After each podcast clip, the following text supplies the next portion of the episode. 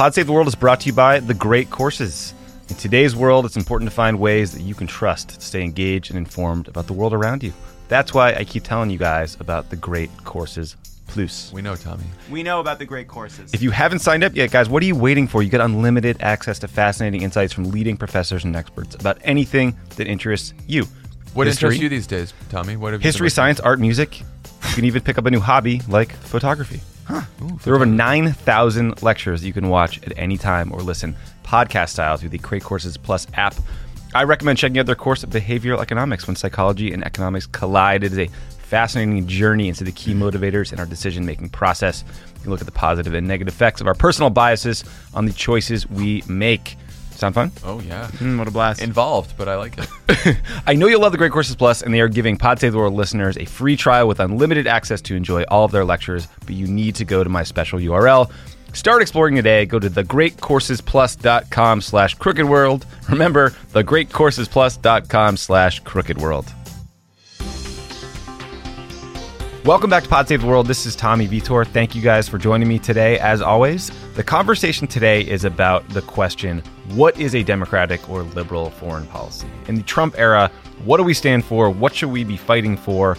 And maybe most importantly, how do we explain our ideas and positions in a way that moves voters and actually wins elections? How do we draw that connection between the think tanks and the people out in races fighting on the front lines. My guests are Ben Rhodes and Jake Sullivan, who are longtime friends of the pod. They are co chairing a new organization that they believe is part of the solution. We talk about that work and then we talk about some of the news of the day, including Jared Kushner's downgraded security clearance and what that means, the fate of the Iran deal, the crying out for help from the intelligence community to stop Russian meddling in our midterm elections, and why Jake thinks the international order is more resilient than the naysayers would have you believe. Here is the interview. My guests today on Pod Save the World are Ben Rhodes, the former Deputy National Security Advisor during the Obama administration, and Jake Sullivan, who was Hillary Clinton's former Chief Policy Advisor and also a top aide to Vice President Biden. They are the co chairs of a new organization called National Security Action. Guys, thank you for being back on Pod Save the World. Always glad to be here, Tom. Thanks for having us. So, okay, let's start with national security action because it's a good idea. The thinking is call out Trump's reckless foreign policy decisions, help develop messages that can articulate and sell democratic foreign policy ideas and priorities, uh, help candidates get dedicated to a progressive vision of American global leadership and build a platform. Tell us more about the organization. How does this work, and, and why is it a temporary organization stood up during the Trump era? Well, you know, the basic point, Tommy, is that I think there's a vacuum on the Democratic and progressive side of the infrastructure. You know, a president takes up so much attention. So Obama kind of set the agenda for uh, the national security policy for Democrats. And when you're in opposition, you know, you don't have that megaphone. And frankly, Democrats don't naturally gravitate to these issues in the same way that you saw kind of organic mobilization around healthcare. So the basic concept is let's take a network of what I think will be over a thousand people Wow. um, who served in government, who uh, helped advise the Clinton campaign or other campaigns, who worked in Congress, and let's activate them in the political debate. You know, these are people you know, a lot of, frankly, almost all of your guests on your show, who you know, who are sitting at think tanks or universities, but they want to be involved in the political debate. And so, what National Security Action can do is channel their voices into public messaging campaigns against Trump's reckless foreign policy or in favor of alternative progressive policies, who can help uh, advise and strategize with members of Congress on issues of oversight and how they're focusing their efforts, and amplify, frankly, things that are being done by progressives in Congress. But also, importantly, be active in the political space. And so we want to work with other progressive organizations, you know, whether it's a Move On or an Indivisible, and helping their membership think through uh, core national security messages and lines of effort against Trump or for progressive values. And in the midterms, frankly, you know, support candidates who want to be active in this space and pushing back on Trump. So if we can leverage this network of, of people to, again, make progressives better in the national security debate, we'll have fulfilled our objectives. And frankly, we're not trying to set up a think tank here or a platform for ourselves. We're just trying to to deal with this emergency moment of Trump. And ideally, in three years, this thing goes out of business because uh, we don't have that emergency moment anymore. Ben, so you and Jake, like you guys are people who are able to understand and marry up politics, policy and messaging in the foreign policy space in a way that you don't see very often. A lot of times you have very smart thinkers siloed off into think tanks, cranking out white papers that kind of get emailed off into the ether. Jake, how will this organization translate those good ideas into political arguments uh, and make people feel comfortable doing that? Well, the first thing we have to do is recognize one of the challenges in the past year in trying to hold Trump accountable on foreign policy, and that is that people seize on the story of the day, the tweet of the day, the outrageous comment of the day, but never build it up into a larger thematic narrative, a story about why Trump represents a danger to the United States, why he represents an embarrassment for the United States, why his corruption uh, and his personal financial dealings are actually there's a through line of that that began from the day he stepped into the White House where he is putting his personal business interests ahead of the national interest. And mm-hmm. so what we really want to do is be able to build these larger campaign like narratives around Trump's corruption, around his reckless decision making on the use of force, around the ways in which he's ceding leadership so that the world now looks to China and respects their leadership more than America's in global public opinion surveys. And then take the news of the day, whatever happens, and be able to show people look, this isn't just a one off, this fits into that larger mm-hmm. storyline. Right. Uh, that's going to require us working across multiple platforms using a whole bunch of different tools and techniques from digital communications, Hill oversight, voices like you, that you bring onto your program, for example. And we want to mobilize all of that in service of a consistent, strong narrative that really drives some of these core themes. And Tommy, the you know you know from our government, the Republicans are good at this. Yeah, they uh, are. And you know, I think they're disingenuous, and we're obviously going to be rooted in facts and truthful arguments. But I mean, we face this in government. You know, they had their narratives, right? If if Obama you know, nodded his head in the presence of a foreigner, he was apologizing for America. literally, know, they slotted it. Yeah, literally. No, and they slotted everything into that. Or, or Benghazi. You know, the repetition of Benghazi. Mm-hmm. Nobody even really knew what it meant by the end of the story. But you know, the, you know, we're going to release terrorists in the United States from Gitmo, even though we weren't going to do that. I mean, so again, they did it. I think often in a disingenuous way. But if you look at what they did, they had an infrastructure of think tanks, but also action arms and mobilized experts and social media campaigns that were constantly driving negative narratives about Obama foreign policy. Now we want to, forward looking, also put forward a, an alternative, and so not just be against Trump, but be for something as an alternative. But but again, we have to be systematic and organized and coordinated in order to make these issues relevant to people in their own lives. Yeah, you're you're absolutely right. I mean, the the Republican critique is that they are strong and Obama was weak. Uh, that he was apologizing for America. It was unrelenting, simple, and negative the Democratic Party has not done a great job of, of telling a broader story about what we believe in. And I think part of that is because foreign policy can be a big factor in presidential elections, but usually that's a conversation about wars. There was Iraq in 2004 or 2008. You know, Vietnam was a, a major campaign issue in 72 and other elections. But you don't hear a bigger conversation about development, diplomacy, our role in the world. Those conversations are even harder to find in, in, congressional races. How do we get candidates to focus on foreign policy and how do we get voters to care? Well, the first thing is, I, I think on, on some of the arguments against Trump, I think you can look at what he said and turn it around on him. On the corruption point that Jake made, this is a guy who went around the country in the campaign saying he'd stand up to these foreign countries, and he sold us out to these foreign countries often for potential personal financial interest or Trump organization interest. That should be a, a relevant campaign message. Mm-hmm. This this guy said he was going to stand up to these other countries, and instead he's selling out.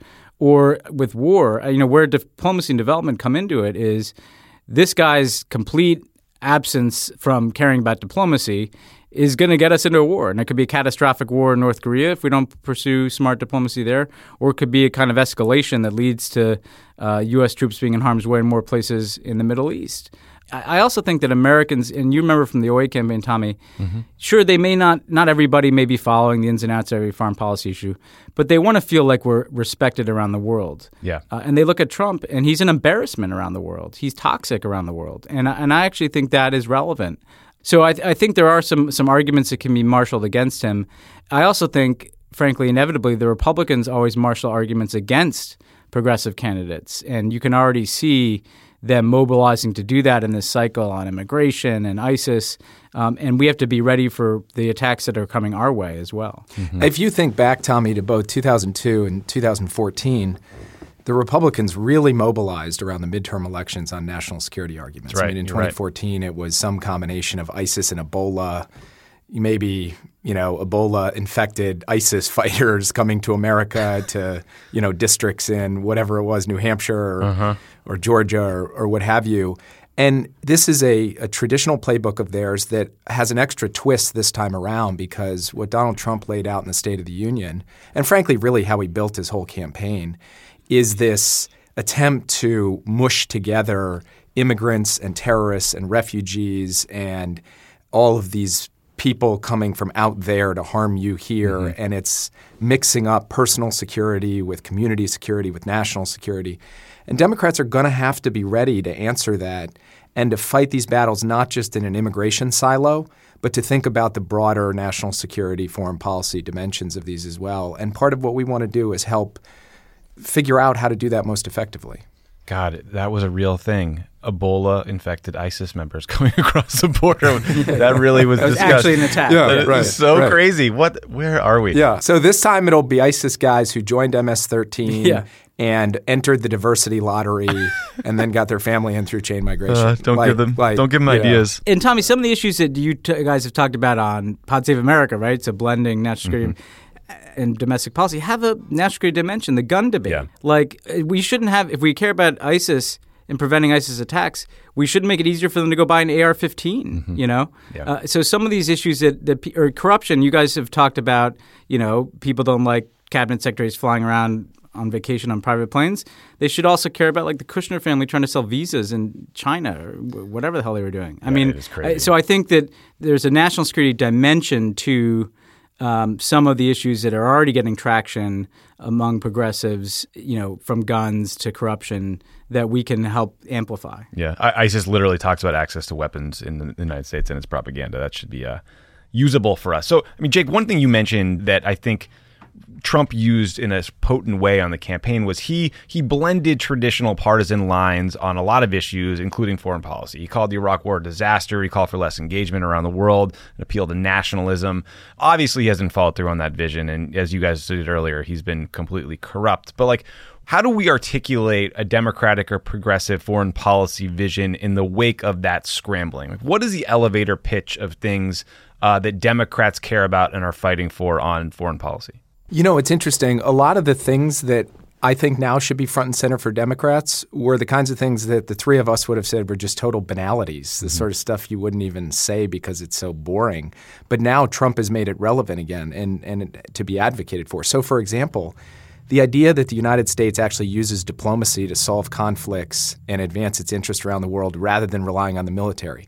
That sounds pretty simplistic, but at a time when the Trump budget guts the State Department by a third. And you even have the Secretary of Defense saying that when you're cutting diplomats, you've got to be buying more bullets. We ought to be making the case that diplomacy, that peaceful resolution of disputes, that not increasing our military deployments in country after country as Trump has done, has got to be a cornerstone of how the United States leads in the world and protects our interests. So mm-hmm. that's one. Second thing is to be able to rely on alliances to have other countries who are an asset to the United States, our friends, our like minded partners around the world, helping us solve these big problems. Because at the end of the day, the major issues of our time, whether it's climate change or a terrorist getting their hands on weapons of mass destruction or the next epidemic that could sweep across the United States, all of these are problems that require us having friends in the world who help us solve them. And if you're left with no diplomacy, and a world that looks at the United States not as a beacon but as an embarrassment, you're not going to be able to solve those problems. Mm-hmm. These yeah. kinds of things, these these back to basics, simple messages about the core propositions of what has made America the leader of the free world.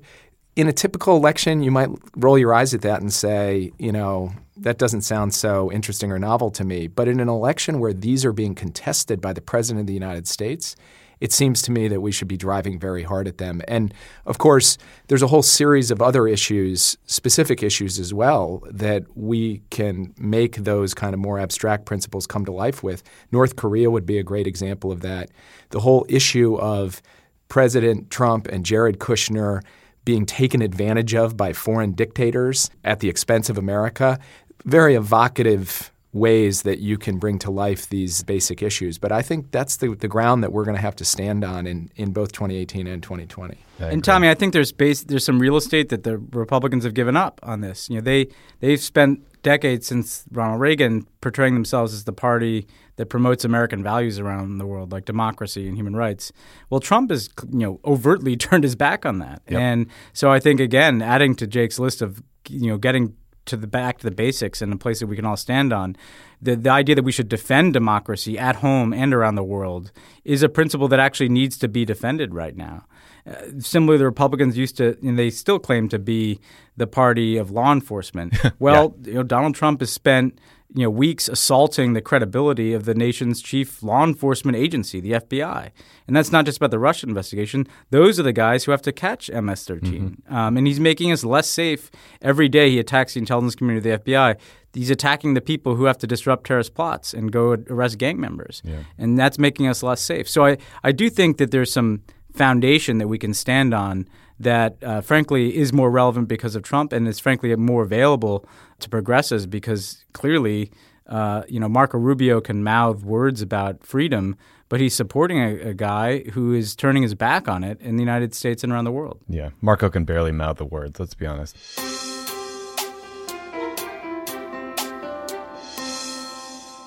Pod Save the World is brought to you by ZipRecruiter. A wonderful company. Hiring? Every business needs great people and a better way to find them. Something better than posting your job online and just praying that the right people see it. ZipRecruiter knew there was a smarter way, so they built a platform that finds the right job candidates for you. ZipRecruiter learns what they're looking for and identifies people with the right experience and invites them to apply to your job. Maybe the DCCC could use ZipRecruiter instead of attacking great candidates that are already out there. These invitations have revolutionized how you Couldn't find your next hire. Couldn't hurt, D Trip. In fact, 80% of employers who post a job on ZipRecruiter get a quality candidate through the site in just one day. And they don't stop there. They even spotlight the strongest applications you receive so you never miss a great match. I like that this ad will probably have aired after we They will have already us gotten an annoying Yeah, email. yeah, yeah. Businesses of all size trust ZipRecruiter for their hiring needs. Right now, my listeners can try ZipRecruiter for free. That's right, free. Just go to ZipRecruiter.com slash pod. That's ZipRecruiter.com slash pod, P-O-D. ZipRecruiter, the smartest way to hire. Pod Save the World is also brought to you by Stitch Fix. Stitch Any any Fix. cool threads coming from the Stitch Fix box? I mean, Cool threads. I got a whole bunch of Listen you. Listen to you. cool threads in my arsenal now, John. And you know, you can always tell a guy who's got style. He looks better. He seems confident, like he's ready for anything. It takes a certain skill set Like, that love none it. of us were born with. There's an easy way to look better. Let me tell you about Stitch Fix Men. Stitch Fix isn't good, but I have a style. Stitch Fix is the new way to shop for clothes, and it's so simple. You go to stitchfix.com, answer some questions about your sizes, the styles you like, and how much you want to spend. They have clothes for every guy that fit your style. It's not just one type of look. Your personal stylist then uses your preferences and other information to enter select brand new clothes just for you. My style is gay Matrix Reloaded. the items are delivered right to your home. You try them on and only pay for what you keep. Just send anything you don't want back, and the shipping is free. Get your fix on demand or sign up to receive scheduled shipments. Guys of all shapes, sizes, and budgets agree. Defining your new style starts with Stitch Fix. My style is Which shape are you? gay Star Trek, the undiscovered country look. Get started now at stitchfix.com slash world and get 25% off when you keep all five items in your box. That's stitchfix.com slash world to get started today. stitchfix.com slash world. I want to ask you guys a couple questions about one of the great foreign policy minds of our generation, Jared Kushner. Uh, Jared had his security clearance downgraded from TSSCI or top secret sensitive compartmented information to the secret level. And I was hoping we could explain to folks kind of what that means in practice. And if you guys think there's any way that he can continue doing his job with a secret level clearance. By way of background, I should say both of you have read and participated in the PDB uh, the president's daily morning intelligence briefing. Jake, you helped negotiate the Iran nuclear deal. Ben, you helped negotiate the détente with Cuba. So you understand Jared's role as you know floating foreign policy advisor slash apparently Middle East envoy. What does it mean in practice to be denied access to TSSCI intelligence? And how does Jared keep attending the PDB, acting as shadow Secretary of State and Middle East envoy with a downgraded clearance? Well, I mean, first of all, you can't attend the PDB, which is entirely, you know, higher cl- level of classification. I mean, just for people, for the basics, you know, secret level of classification is basically like a diplomatic cable, mm-hmm. you know, uh, something that is secret because it's kind of proprietary information of the U.S. government, our analysis of events or our reporting on events, but not something that re- re- relies on uh, sources and methods of intelligence collection and that would be top secret and, and above. And so, frankly, I don't know. Uh, you know, Tommy, every situation room meeting we were in was generally, unless it was just about communications, was generally at a top secret level. I'd say ninety nine percent. Ninety nine percent. Yeah, I yeah, mean, uh, the, you know, if if we walked into that room, it was TS or above. Certainly, the PDB was. Certainly, any discussion where the president of the United States is making a decision about foreign policy, national security. So, I I think it's literally impossible to to operate in that way uh, without that level of, of security clearance. And you know, if you're trying to be a frontline negotiator yeah. with foreign counterparties, with in this case the Israelis, the Palestinians, plus all the Arab states that have a stake in the Israeli-Palestinian peace process. Trying to negotiate without access to intelligence information that gives you some sense of leadership intentions on the other side, some sense of what's possible. It's literally like driving a car with you know a bunch of crud on the windshield that you can't see through. right. Like you're flying blind. You cannot effectively, to mix my metaphors from cars to planes, uh, land the plane mm-hmm. because you're not seeing the whole picture. And if either Ben had tried to manage the entire Cuba process or I had tried to help negotiate the Iran nuclear deal without access to intelligence information – I mean, President Obama would have would have fired us for dereliction of duty because you just can't effectively pull off something like that. And the same goes for even things that aren't of you know quite the diplomatic magnitude of the Israeli-Palestinian issue. I mean, ostensibly Jared Kushner is supposed to be one of the point people dealing with the Chinese on certain issues. He's supposed NAFTA. to be the point person working that yeah, exactly on NAFTA. None of these things can be effectively handled at the just the interim secret level that he's been assigned at this point. It's so bizarre. I mean, I guess Trump could give him a waiver, right? And say, you know, you have clearance now, you can read whatever you want. But we all know Trump doesn't read the PDB, so I'm not sure how that would work in practice either. Well, I mean, the whole thing makes you wonder just how they were managing information yeah, for all these months, right? I mean, like I don't, you know, you, the staff secretary didn't have a permanent clearance and Jared didn't, and these are people who are either handling or supposedly in the most sensitive meetings. It it does make you wonder.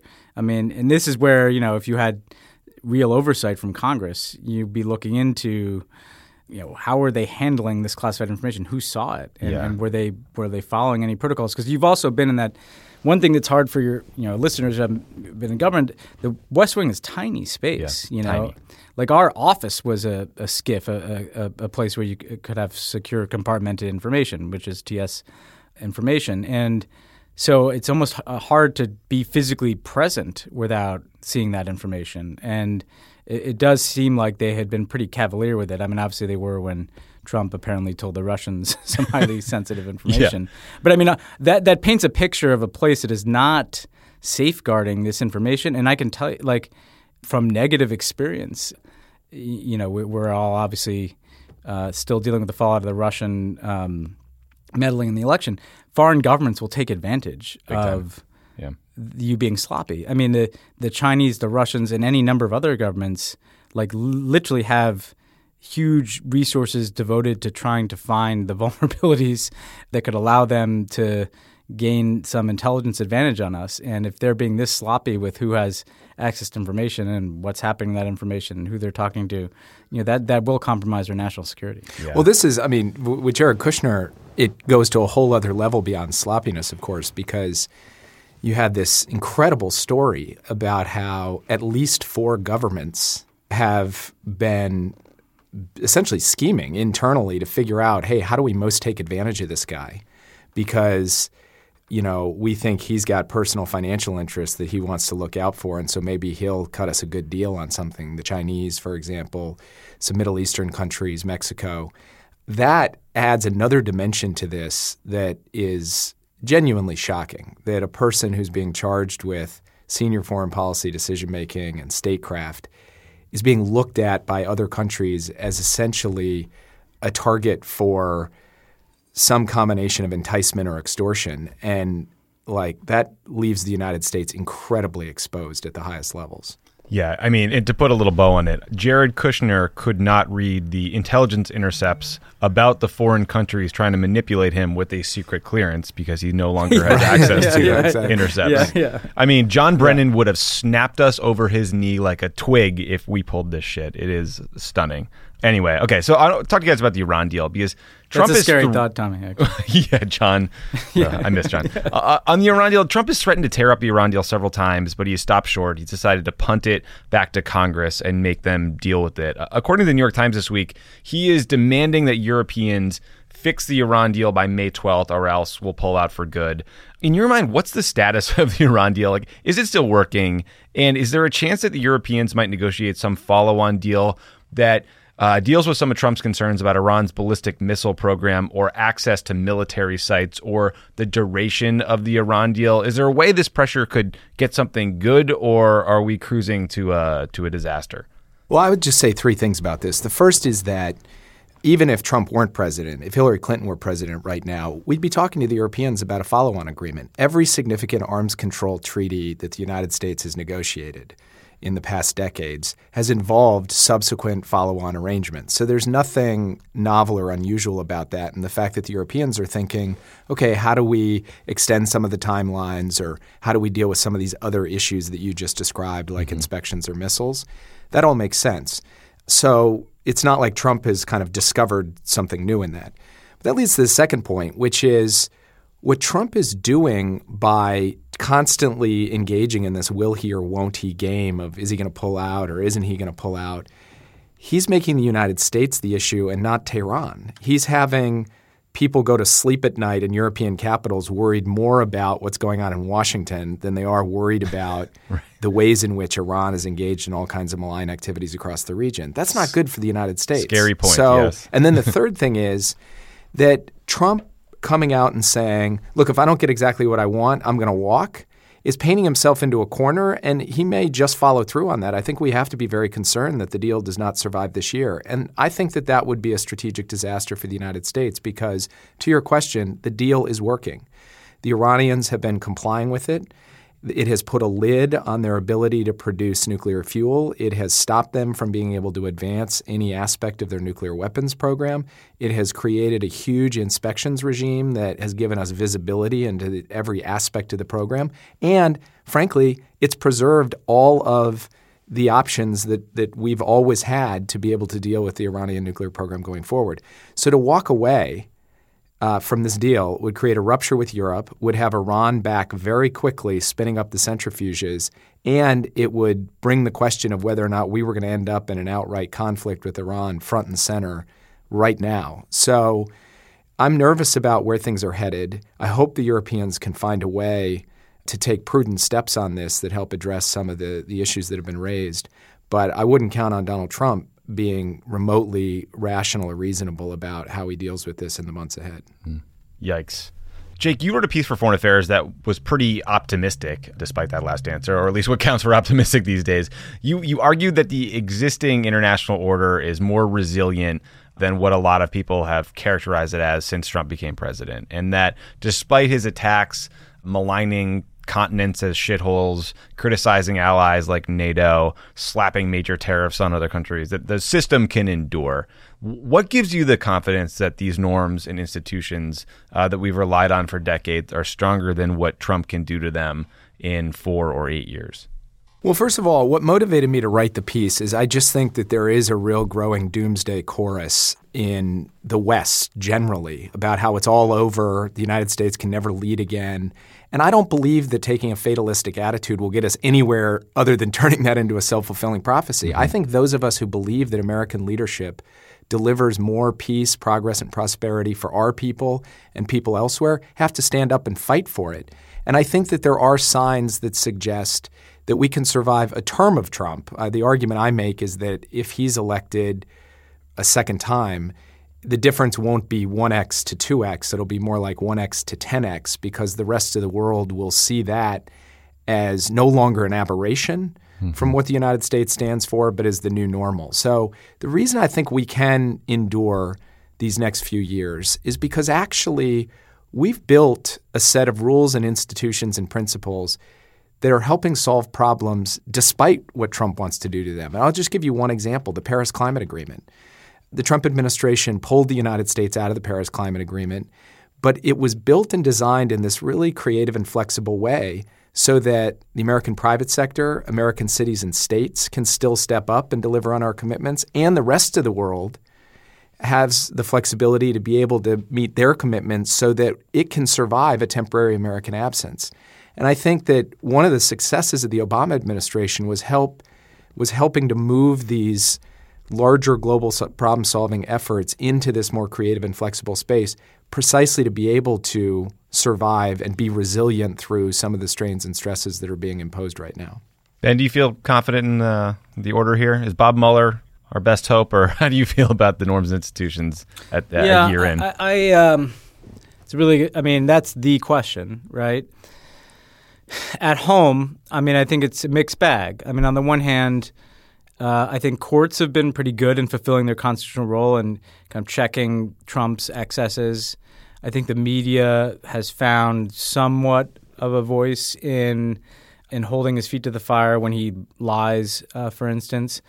On the negative side, the Republican Party has submitted to a full hostile takeover from the Trump organization and um, just no pushback. I mean, the occasional floor speech from Jeff Flake notwithstanding, there's been no pushback from the Republican Party. Yep. I also think what I worry about at home is the gradual erosion of our expectations in the office of the presidency. You know, uh, I mean, it, there, people talk about normalization. I think it goes beyond that. Like we we have a set of expectations for uh, who what the president does and what his staff does and how they operate. You know, even in this conversation, we've talked about people like ignoring security clearances and and potentially engaging in corrupt dealings with foreign governments and you know, we haven't even really delved into, you know, at a minimum, not standing up to a foreign power, Russia, assaulting our democracy. And I do worry that there's this kind of just erosion of what we come to expect from the presidency. And, and when someone is elected, hopefully who's not Trump in three years, what are our expectations of that office? I think around the world, you know, there's similarly mixed bag. I mean, I think you see countries – you know, in Europe, you know, there was this fear after our election and Brexit that there'd be this wave of right wing populism. Right. Well, it's been pretty well, you know, in, in, in the center held in France, mm-hmm. the center basically held in Germany. Eh, you know, you see the Europeans standing up um, for things that America used to have to take the lead in standing up for, and, and the functioning of of the international system, you know, continues. But there are troubling trends coming.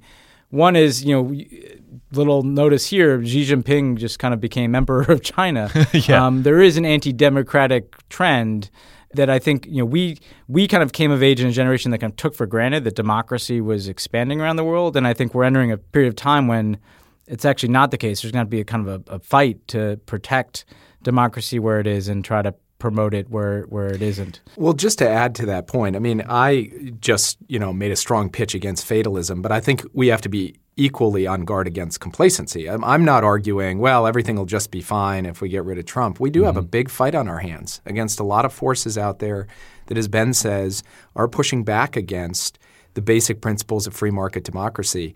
And between complacency and fatalism, in my view, lies the urgency of us all coming together and saying, let's figure out how we join this fight and win it.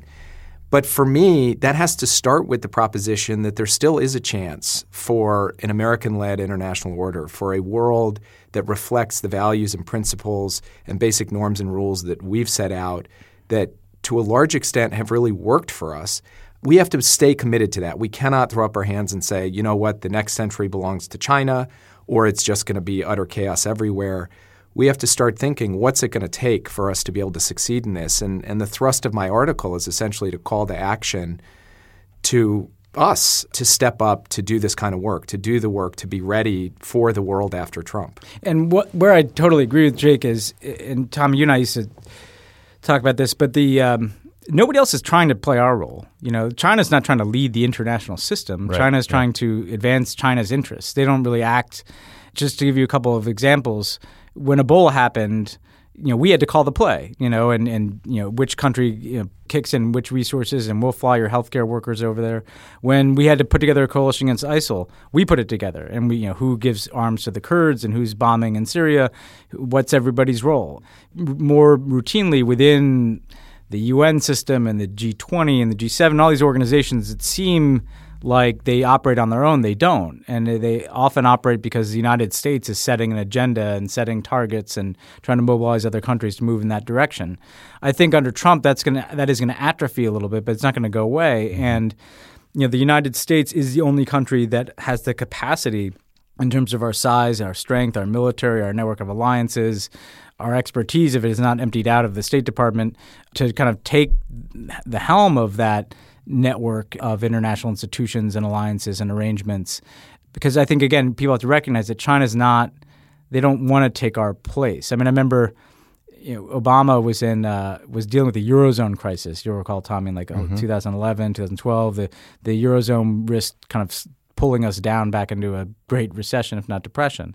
And so he's constantly negotiating with the Europeans about what they were going to do. And I remember there was a G20, and everybody was saying that you know Hu Jintao was going to come over to that G20 and you know basically put down a check and take over the world or something. And and uh, Obama was negotiating late in the night with all the Europeans, and he texted a few of us like, "I don't see who at this meeting," you know, because the Chinese don't care. Like they, they they need to look out for their own interests. They're not they're not there to make sure the Europeans settle their stabilization plan for the eurozone. so yeah. we we're really the only country that can fulfill this role, and if we don't, uh, then I think it's really just going to be you know, a test of strength. And frankly, a country like China, of well over a billion people, is ultimately going to be able to exert itself much more aggressively in that type of scenario. Well, it's a great piece. I'm going to link to it on uh, the Pod Save the World Facebook page, so everyone should check it out.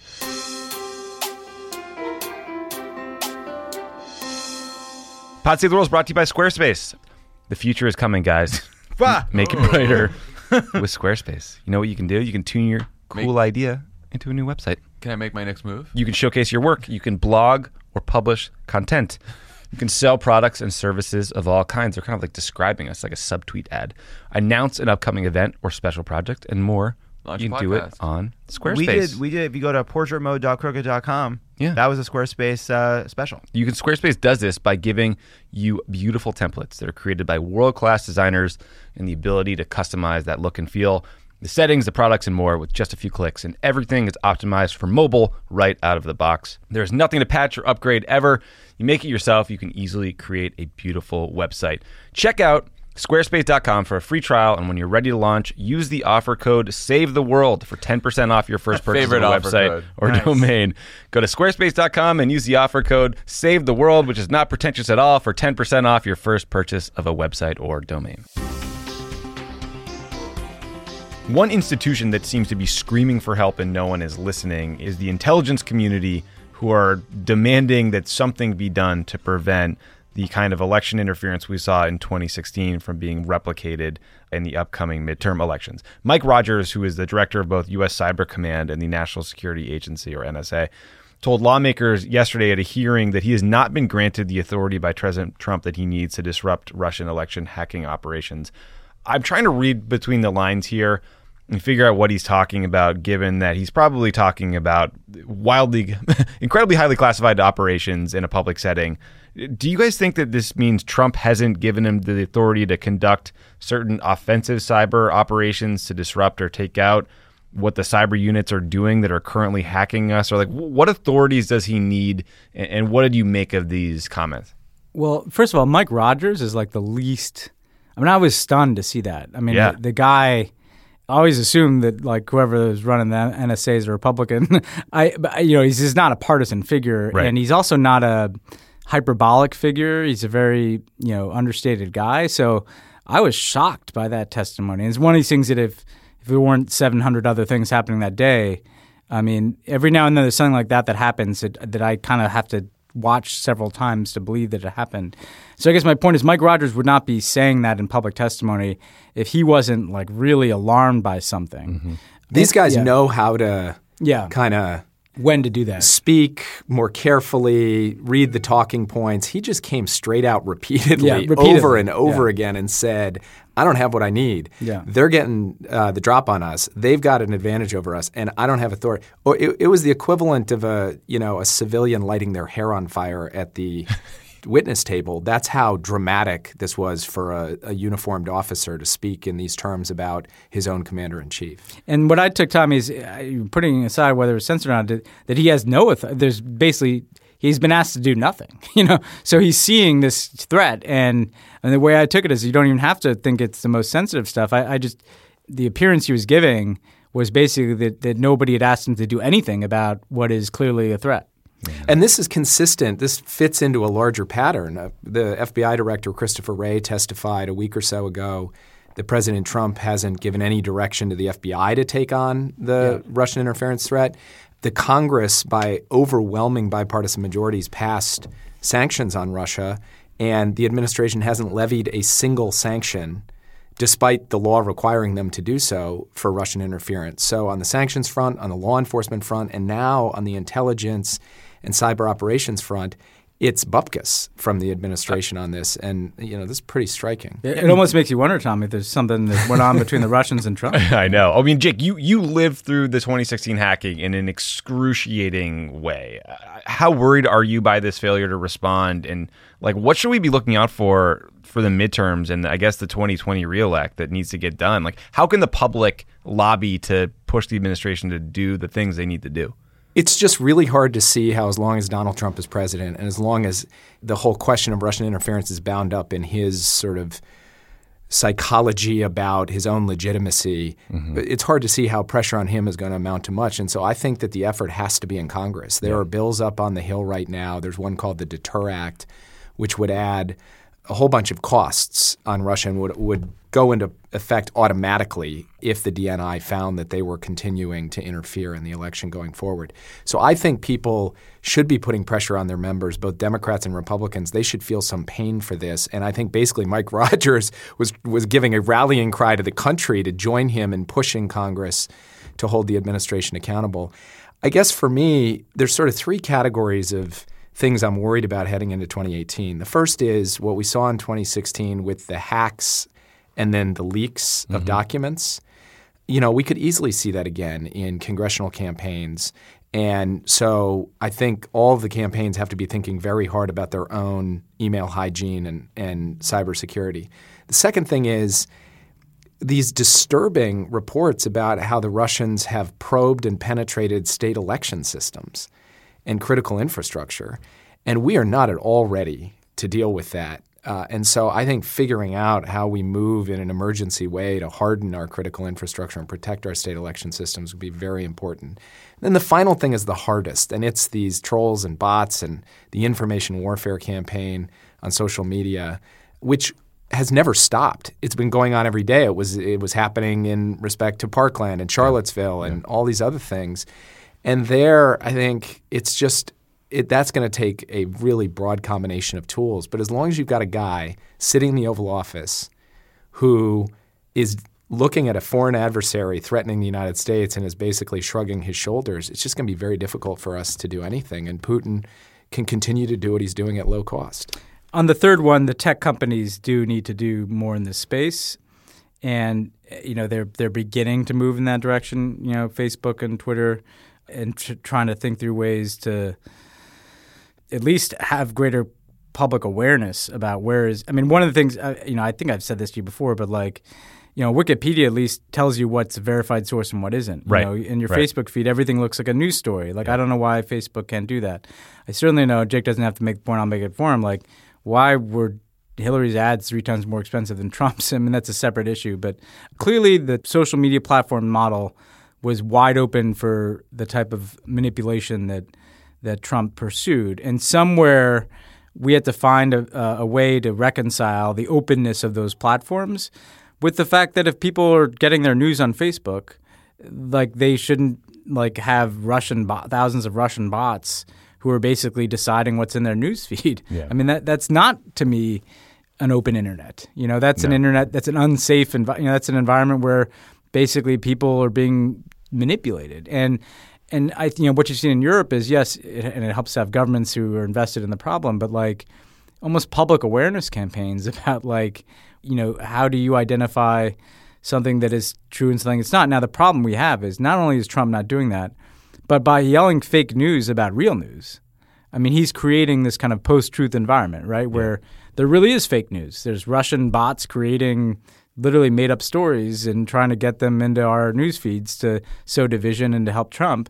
And then there's actual news that Trump is calling fake news. And this is to go back to your question about kind of where we are. That to me is maybe the most dangerous thing that's happening. The, the kind of debasement of like truth and, and facts as a as something that exists in our discourse. Yeah, I totally. And that's what Russia you. wants. You're right. Trump is obviously obsessed with the election result looking legitimate and flips out every time that's questioned. But the only other thing that he seems to care about more is looking strong. And so it's surprising to me that time and time again, Putin comes out and looks tougher than him. He doesn't mind. Like today, he announced a bunch of new military hardware, you know, uh, ICBM that makes missile defense useless, a supersonic missile, an unstoppable drone submarine. Like I don't know if any of this shit is real or true, or or even if it's a, a significant threat. But he he doesn't seem to worry about the optics of looking weak and feckless in the face of Russian aggression, and that surprises me. Yeah, I mean, I, I, I look, I, you know, we'll see what Bob Mueller's got, but I like there's something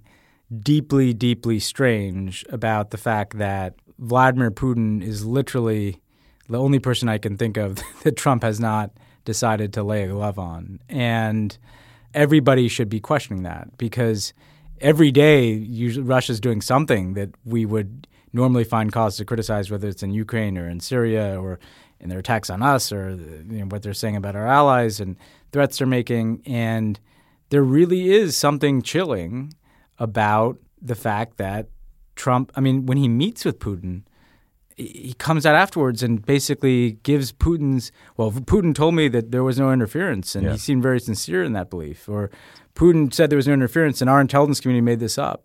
I mean it's again you can get kind of like desensitized to Trump but that's crazy and it's really deeply alarming given that Putin basically represents a strain of you know Russian uh, that is like the antithesis of what I think most of us believe as Americans. Well, I think, look, there's something, Ben's exactly right. And I watched this on the campaign even before the specter of Russian interference had really been raised. The just bizarre fascination with the guy, the effusive praise, the way in which he sort of kowtows. And I think, look, I think part of it is now the psychology around the election, as we were just talking about. I think part of it is that Trump probably thinks, hey, the Russians will keep helping me, so Yeah, why would I get in their way? I think part of it may be that the Russians have something on him. But this other factor for me is the, the more psychological factor, I think, is he has some envy of Putin. Like he sees Putin and thinks this is a tough, strong guy who bestrides his country like a colossus and like I should be like that, you know? And so I think part of what is motivating him here is almost a more elemental human thing where it's hard for him to see Putin as an adversary because in a funny way he kind of looks up to him. And I think that's if true, like I do not have a degree in psychology, uh, but if true, is a pretty disturbing fact about the person who is supposed to be occupying the position of leader of the free world. Yeah, I agree. Everyone should go to nationalsecurityaction.org. Check out what these guys are working on. It's a phenomenal group of truly brilliant progressive thinkers on foreign policy. Ben Rhodes, Jake Sullivan, thank you both for being on the show. I love talking with you both, and uh, I learned a lot as always. So appreciate it. Thanks, Tommy. Thanks, Tommy. See you guys. Thank you again for listening to Pod Save the World. If you like the show, please rate and review us on iTunes, and there will be more stuff that we discussed today linked on the Pod Save the World Facebook page, so check that out too. Thanks, guys. Have a great weekend.